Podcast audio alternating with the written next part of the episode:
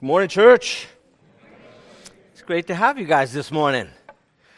This is a, um, we're going to be starting a new study this morning. We're going to be looking at the book of Ecclesiastes. All right, we're going to be spending the next several weeks looking at this book. And over the last couple months, as I've been studying this book, as I've been reading commentaries and hearing what other uh, pastors and what other theologians have said, I have to admit, I am very surprised at the difference of opinions of this book. It, it kind of caught me off guard. Some people love it, and some people just want to skip over it in their daily reading. I told one of my pastor friends I'm going to be spending several weeks teaching through the book of Ecclesiastes, and he's like, Several weeks? How do you teach over several weeks over a book that has one sentence summary? Life is tough, then you die. How are you going to preach about that for weeks? So we're going to do it. But on the, the other side of the spectrum, there's been several books that are diving into the complexities of Ecclesiastes, trying to answer some of the questions. Some, some questions like, who is the author? And when was it written? A lot of people say it was Solomon was the author, and it was written in the, the 10th century BC sometime. Others say, no, it was King Hezekiah, who's a descendant of David, right? He's not his direct descendant, but he falls in the lineage of David, which we see throughout Scripture. Uh, that that would, that would still qualify as being a descendant of David. And it was written sometime in the 7th century BC. So there's a lot of things going on in this book. We're not going to focus on those things. We're not going to look at those things. We're not going to focus on those debates. Instead, I want our focus to be on what is the main passage of this book. What is the, the thought, the purpose? Why did the author write this book. Regardless of who the author is, the book falls into the wisdom genre of the different books of the Bible, and there's real wisdom in this book. The book tells us at the end that the, the wisdom comes from the one shepherd, which means God. So he's referring that this wisdom comes through from God. So regardless of who wrote it, if it's from God, there's some good wisdom in there. And so we're going to focus trying to glean that wisdom. We're going to try and learn that wisdom. We're going to try and see what it is that he is talking about. So go ahead and open or, or click on your Ecclesiastes in your Bible. So if you have an electric Bible, just click on Ecclesiastes. Uh, this book was written with a, a, very distinct style. I don't know of a, another book in the Bible that is written in this style. And it's one of these styles where you it's like a movie where you think you know everything that's going on. You're like, oh, I understand what he's saying. And then at the very, very end, they, they throw something at you, and it changes what everything before that meant. Right? Have you seen those movies when you're sitting in there and you're watching it, and you're like, oh, I, I know what's going on here. And then something happens, and you realize you didn't know anything. So, like my wife, when that happens, she says, oh, shoot, I have to watch this movie again. When I see that happen, I'm like, nope, you got two hours to entertain me. I'm not going back. I'm not going to go back and give you two more hours to watch this movie. Well, that's kind of how the Ecclesiastes is. And I think it's because of that that we see that big dif- difference. We see why some people love it and we see why some people not so much. Well, guess what? I'm the pastor. And I feel for those people that watched the whole movie only to be bamboozled at the end. And I'm not going to do that to you. Right? We're not going to spend weeks in here and then say, surprise, and start over again. We're going to start at the end for just a, just a few minutes. So, spoiler alert, I'm just going to tell you now. Spoiler alert, if you found Ecclesiastes, go ahead and flip to chapter 12. It's the very last chapter, not a very big book, so just go a few pages to the right. And as you look at chapter 12, you'll see that the, the author begins chapter 12 in verse 1. Remember also your Creator. Remember also your Creator. So as you read through this book, know that the author of this book knows that there's a Creator. Right? Know that he knows that there is a God of all creation and of all life.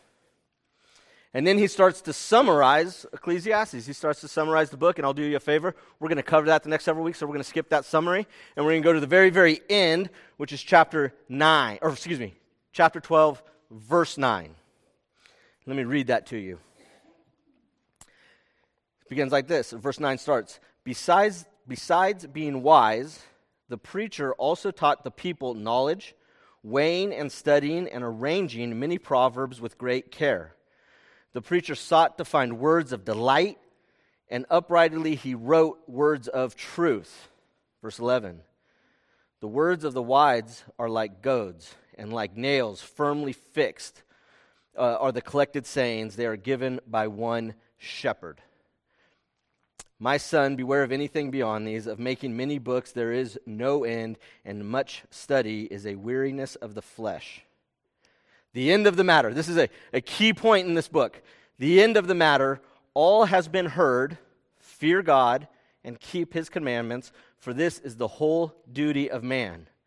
For God will bring every deed into judgment and every secret thing, whether good or evil. And so, as we read the, the end of this, we know that this book was written to challenge you. Right? There's goads, and like when an animal was going the wrong way, you would hit it and it would turn the other way. And that's what we see. This book is not a historical narrative. You don't just read it like you're reading a history book and read, read, read, and flip, and this happened next, and this happened next, and this happened next. It's also not a book like Proverbs. Proverbs is a, another wisdom book, but the thing about Proverbs is about every two verses or three verses, he changes the subject on us, right? so there's all these different things to learn. There's all these different truths to learn as we go through Proverbs.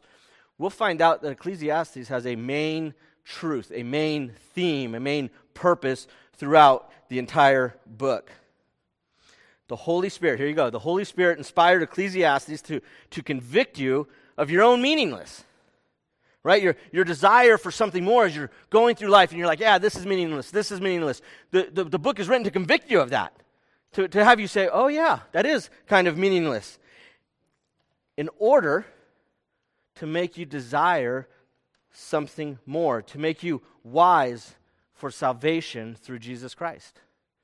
So it's in dealing with those frustrations that it's supposed to drive us to look for something more, something greater.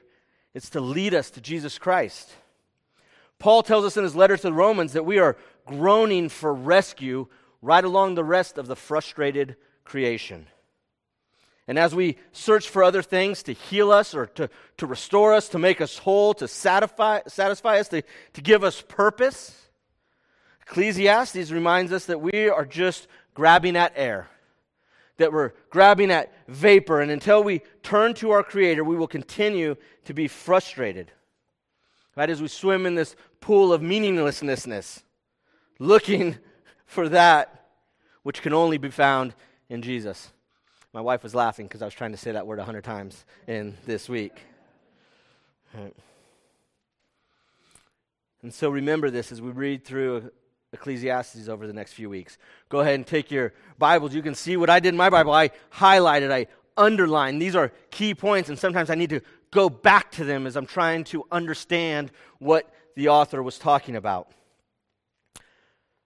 So remember that the author explores the depths of our meaninglessness, not to, not to draw us there, but to point us to the hope that is found in Jesus Christ.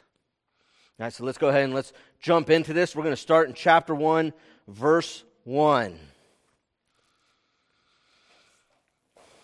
It begins the words of the preacher, the son of David, king in Jerusalem. Vanity of vanities, says the preacher. Vanity of vanities. All is vanity. What does man gain by all the toil at which he toils under the sun? All right, so just in those first few verses, we have a couple major ideas that we need to unpack right now before we continue with the book. First, the author makes his point. He makes his first argument. He makes it that life is vanities of vanities. Right? What he's saying is that life is as meaningless as meaningless can be. Like our life is the definition of meaningless. You can't get more meaningless than this. The second thing that he talks about is throughout the book he's going to use this word and in, in my translation it's considered it's translated vanity right the word was hevel and it's actually difficult to translate this hebrew word because the literal translation of it is talking about something like vapor or smoke a mist. But what it's used to imply is the uselessness of it. That this is a uselessness of something. So you'll see that word translated. Sometimes you'll see it translated as vapor, sometimes you'll see it as mist, sometimes you'll see it as uselessness or meaningless or vanity. But that's what it's talking about. And someone once said that Hevel was used to describe the, the condensation that comes out of your mouth on a cold day, that it is there and then it's gone, right? It didn't do anything, it was just there and it's completely useless and there's no need for it at all. And oftentimes in Scripture, we see that the same word is, is used in connection with worshiping idols. And it's this action, this useless action of worshiping idols. It produces nothing, it's ultimately useless, it means nothing. And this is some parts, some way of how it's going to be used throughout Ecclesiastes, that this is useless actions. And as we walk through this book, you'll see that the author speaks of this uselessness, of this meaninglessness, of trying to find satisfaction in created things. That's idol worship. When we try to find satisfaction in anything but God, that is idol worship. So clearly, looking at this book, that, that something, people looking for something to replace God has been going on for 25 centuries. And we see it here in this book.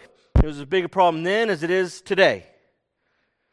So, the third thing that we learn from this is that the author then asks you a question to prove his point, to support his thesis. He wants you to believe his thesis, that all is meaningless. And so he asks this question What does a man gain by all the toil at which he toils under the sun? So, what's the use of all your work if you toil under the sun?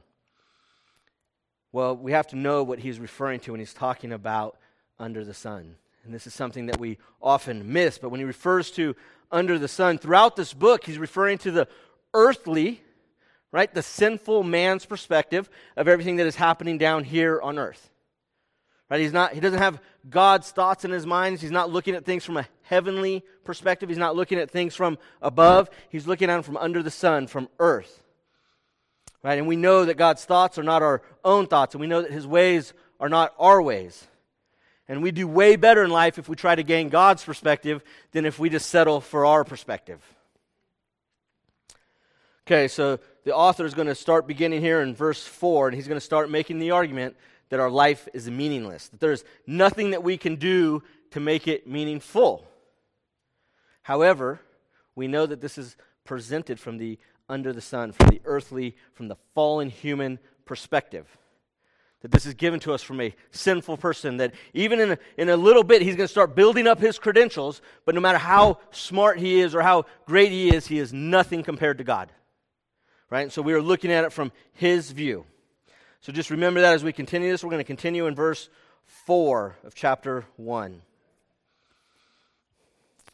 A generation goes and a generation comes, but the earth remains forever. The sun rises and the sun goes down and hastens to the place where it rises.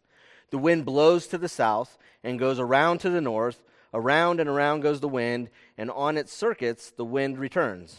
All streams run to the sea, but the sea is not full. Full. To the place where the streams flow, there they flow again. All things are full of weariness, a man cannot utter it.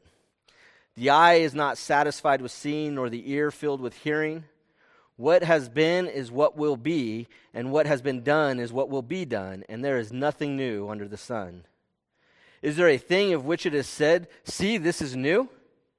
It has already, it has been already in the ages before. There is no remembrance of former things, nor will there be any remembrance of later things yet to be among those who come after.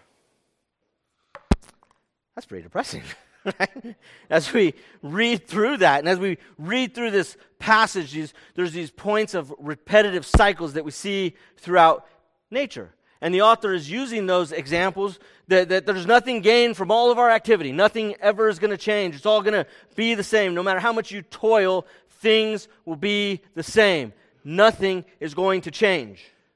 His first example is that people come and go, kingdoms rise and fall, but guess what? The earth remains the same. The earth is still here, it's still doing the same thing. And he says that the, run, the sun rises and it sets, just like it's done for over a thousand years. And just like it did today, and just like it'll do tomorrow, and just like it'll do the next day, and just like it will do until the day the Lord returns. And then he talks about the wind, and it blows from here to there, and then there to here, and then here to there, and then back again, and then all the, again, it just goes around in circles and just blows from one place to the other just to return where it started and then leave again. And then it talks about the rivers that are constantly flowing to the sea, but the sea never fills, and the rivers never stop flowing. The universe is trapped in this meaningless cycle that never ultimately accomplishes anything. And if we look at our lives, if we look at the human experience, we could start to say, oh, I, I see those cycles. This is not going to work out. Um, we can see every Sunday the mic is broken, the mic is broken. It's a repetitive cycle we're living in. Uh, um, but when we take this home outside of the microphone, if we take it to another issue, like the dishes, right? Every time I say, Selah, do the dishes, because that's her job at our house, she says, I just did them. She's right. But somehow, dishes are never done. Right? Like laundry. Like, what do we do when the laundry's done? Nobody knows. We've, ne- we, we've never finished the laundry. Right? It's always there. It goes and it goes and it goes. And what do our days look like in general? Right? We wake up, we go to school or work, we do homework, we make dinner, we do a leisure time, maybe play a game or talk on the phone or, or watch TV, and then we go to bed. Then we wake up in the morning. What do we do? Yeah, Brett, same thing, right? I don't need to keep repeating this. We all get it. Okay, this is not going to work. Um, it all, we all do the same thing. But then, right, the weekend comes and what do we do next weekend? The same thing we did last weekend, right? We, we start to see that cycle, and then Monday comes and we start all over again. I'm losing here. This mic is beating me. All right, so to, to be honest, the, the, fundamental life remains the same. I don't need to go through this. We, we get it, right? We, we wake up, go to school or work, come home, do homework, make dinner, leisure time, go to bed. We do that for five days. We look forward to Saturday, which is the same as last Saturday. We have Sunday, which is similar to the Sunday before that. And then we get back to Monday, which looks like the Monday a couple days ago, and we just keep going. Right? It's the, the, the fundamental events of our life really remain the same, even if we back out. We, we are born, we go to school, marry, work, family, toil some more, retire, die. That's kind of how our life cycles work. And when you retire or die, the next day at your work, somebody will replace you. Right? Somebody will replace you just as the sun rises and the earth uh, will remain. Uh, the business of the earth will go on and on and on without you. During a survey that was asked uh, uh to a bunch of retirees, um, they were asked what surprised them the most about retirement. And I don't remember all the answers, but there was one that stuck out to me how quickly they were forgotten. Some of these people had poured their lives into a company 20, 30, 40 years. And within two years, nobody knew who they were.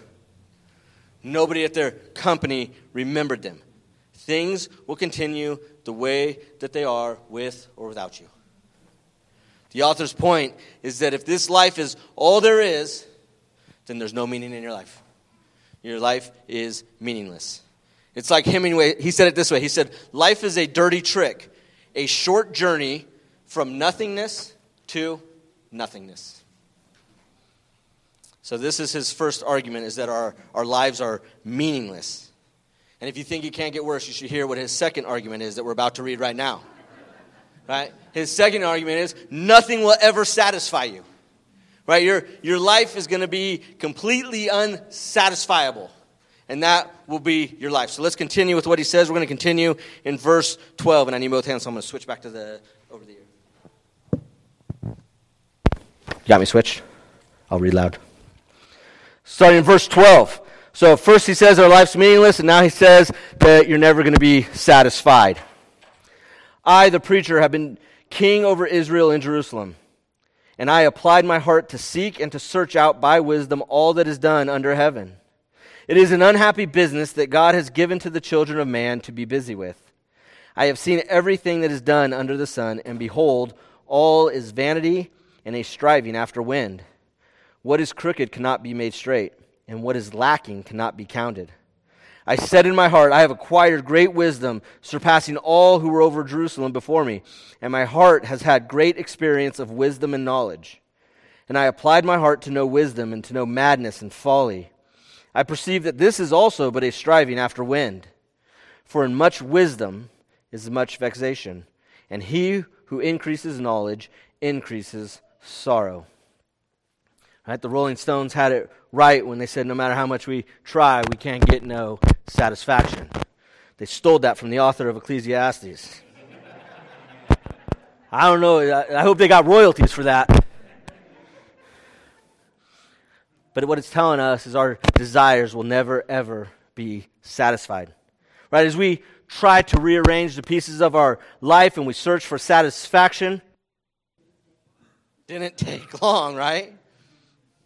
And we find ourselves just as bored in the new job that we were in the old job. We are truly never, ever satisfied. Right? If we seek a position or a, a title or advancement or achievement, we quickly learn that the next thing we need to be satisfied is the next position, is the higher title. Look at Tom Brady. He's won seven Super Bowls. That's almost twice as much as the next guys who've won four. And when he was asked, What's your favorite Super Bowl victory? His answer was, The next one. Right? The next one. And if we seek money, then we find out we're, we're just like Rockefeller, who was the richest man in the world at his time. And they said, How much money do you need to have enough money? And he said, Just one more dollar. Right? Just one more dollar. And the author also uses knowledge as an example here that the, the more you learn, the more you realize how ignorant you are. Right? When, we've all said it the, the more that I learn, the less that I know. I have a friend of mine who has 10 academic degrees, three doctorates. He was a medical doctor before he went into ministry, and then uh, five masters. And then he's got a couple other things, and now he's working on a counseling degree because he wants to start doing counseling. He's younger than I am. Holy moly. Right? But I asked him, I got lunch with him, what are you doing, man? Get a life. He's pastoring the church. He's the head of an international school, and he's going to school full time, and he has a great family. He's pretty busy, right? But I said, What are you doing? Like, how do you do all this? And he's like, The more I go to school, the more I realize how much I don't know that I want to know. And so he just keeps going back to school. He keeps going back. But, however, with knowledge comes this realization of things that we might not want to know. Right? The more we learn, we start to look at ourselves, we start to see sin in ourselves and sin in our world. I had a book that I was reading. I just finished it. It was sitting on my counter, and a friend came over who's not a Christian. And the book was about uh, an organization that was fighting sex trafficking. And he said, Hey, can I, can I read that book? Can I borrow it? And I said, Yeah, sure, go ahead. Take it, take it home. So he reads it and he brings it back to me. I said, What did you think? And he said, I would rather not read that and not know that that stuff goes on. Right? Once I was exposed to what's going on, that's painful. And as he gained that knowledge, he said, I would rather not know that that's happening. Right? Knowledge doesn't always bring us joy and happiness, and oftentimes it increases our sorrow as it makes us more aware of the sin in our own lives, as it makes us more aware of the sin that is surrounding us and around the world. In verse 15, there's this metaphor, and he talks about that it's crooked. And that crooked is referring to the sin or the brokenness. And we see that throughout the wisdom scripture. We see that in Job and Proverbs. And what it's saying is that humanity has gone away, that it's turned around from its design, that it's left its creator. And because of our own sin, we can do nothing to fix or correct that problem. That we are crooked. It is going to take something besides us, something outside of us, to fix this problem. Everything is broken in our world, and everything is broken in our lives. Right? We try to find ways out of this brokenness, but we only end up more broken and more frustrated. We can't do enough. We can't earn enough. We can't know enough in life, and life just seems like a mess, and we're unable to fix anything or to stop the craziness from spinning. We are just in a spinning cycle of craziness most of the time. Some of you should say amen because you thought you were alone. It's the whole everybody. It's everybody. That's right. And Ecclesiastes, Ecclesiastes gives us this bleak, depressing look on life. But the Spirit had a purpose right? There was a purpose for this book. The Spirit had a purpose for why He inspired this. And He wants to expose the meaningless of life, the meaningless of life in a cursed world, in order to create a hunger for something better. in order for us to create a hunger for a Savior. And this intention is to lead us to faith and contentment in God. And as we will see, introducing us to this reality of our brokenness in our life is actually a display of God's goodness and His grace in our lives. Right? He imposes the, this hopelessness in our lives that we would long for and that we would hope for Him. If there is nothing that is acting on creation from outside of creation, then this is a closed system. It, it is what it is, and we are held captive to mere chance and circumstances. Just admit it. Right? If, if, if, we were by chance and our life is by chance and circumstances, then there's no real importance or significance to our lives. And this is the hopelessness that is found for those who only know the earthly things, for those who only know what is under the sun. Those that are held prisoner to their sin and they're trapped in their current state in this fallen world. For those that have forgotten, or for those that have turned from their Creator. But that's not how it is for Christians. Christians are not prisoners. We are in this world. We live as pilgrims. We're, we're just visiting. Right? We're not chained to the, the meaningless things of this world. We're just pilgrims. We're just passing by. We find our life's joy and our confidence comes from the Lord. We find meaningful life in His meaning, uh, meaningful existence.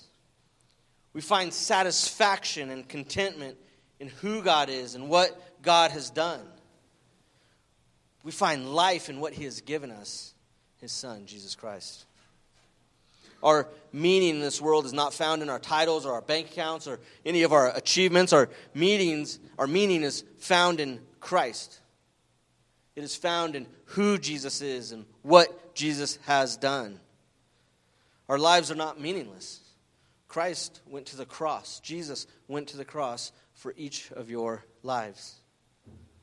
Paul reminds us of our lives in relation to the resurrection of Jesus, of Jesus walking out of the grave. And Paul writes this, therefore, and when he says therefore, he's referring to the resurrection in his letter. He says, Therefore, my beloved brothers, be steadfast, immovable, always bounding in the work of the Lord, knowing that in the Lord your labor is not in vain. Right? He says the exact opposite of what we're reading in Ecclesiastes. Right? Somebody who says there's, there's no God and there's no hope, your, your work is meaningless. And then Paul comes in and says, Whoa! Because of the resurrection, because of the Lord, and knowing that the Lord is in your labor, it is not in vain. It is not useless. Right? The work that we do as Christians, that we glorify God through our lives, that's an evangelism that we're telling other people about Jesus, that we're pointing to Jesus, that we're sharing the glory of Jesus, that we're discipling others, that we're helping others to grow, we're, we're helping others to, to love God, we're helping others to live like Jesus, we're, we're helping others to, to, to, in life, to glorify who Jesus is, to glorify Jesus. The work, right, the things that we do as Christians for the kingdom will bring results that will last forever. They will not perish. And through Jesus Christ, we have the ability to produce and develop and grow things that will last for all of eternity. They will never be forgotten, they will shine long after the sun goes out. We have to remember that the heavenly purpose to the earthly things. We have to remember the heavenly purpose to the toil and the work that we do. And so, uh, how do we do that? How do we remember that? What does that look like? Well, when we are serving our families, when we're washing the dishes, when we're doing laundry, how are we investing in the kingdom? Are we praying for those whose clothes we may be folding? Are we praying those maybe who will eat on those dishes that we're washing? Are we praying for them? When we earn a dollar, are we giving it back to God out of gratitude and worship as acts of expression of how much we love Him? Or maybe we're using it to support another mission or a ministry that is expanding the kingdom of God. With each promotion and greater influence, how are we sharing the hope and love of Jesus with those that come under our influence or our authority? And long after the earth stops spinning and the sun ceases to rise, and the rivers are not flowing anymore. The work that we have done for Jesus and through Jesus will stand for all of eternity. It will still be there. And as we seek the Lord and walk with Him and join Him at His table, we know that our cup will overflow with goodness and His mercy. Our hearts will not only be satisfied, they will be overflowing with satisfaction.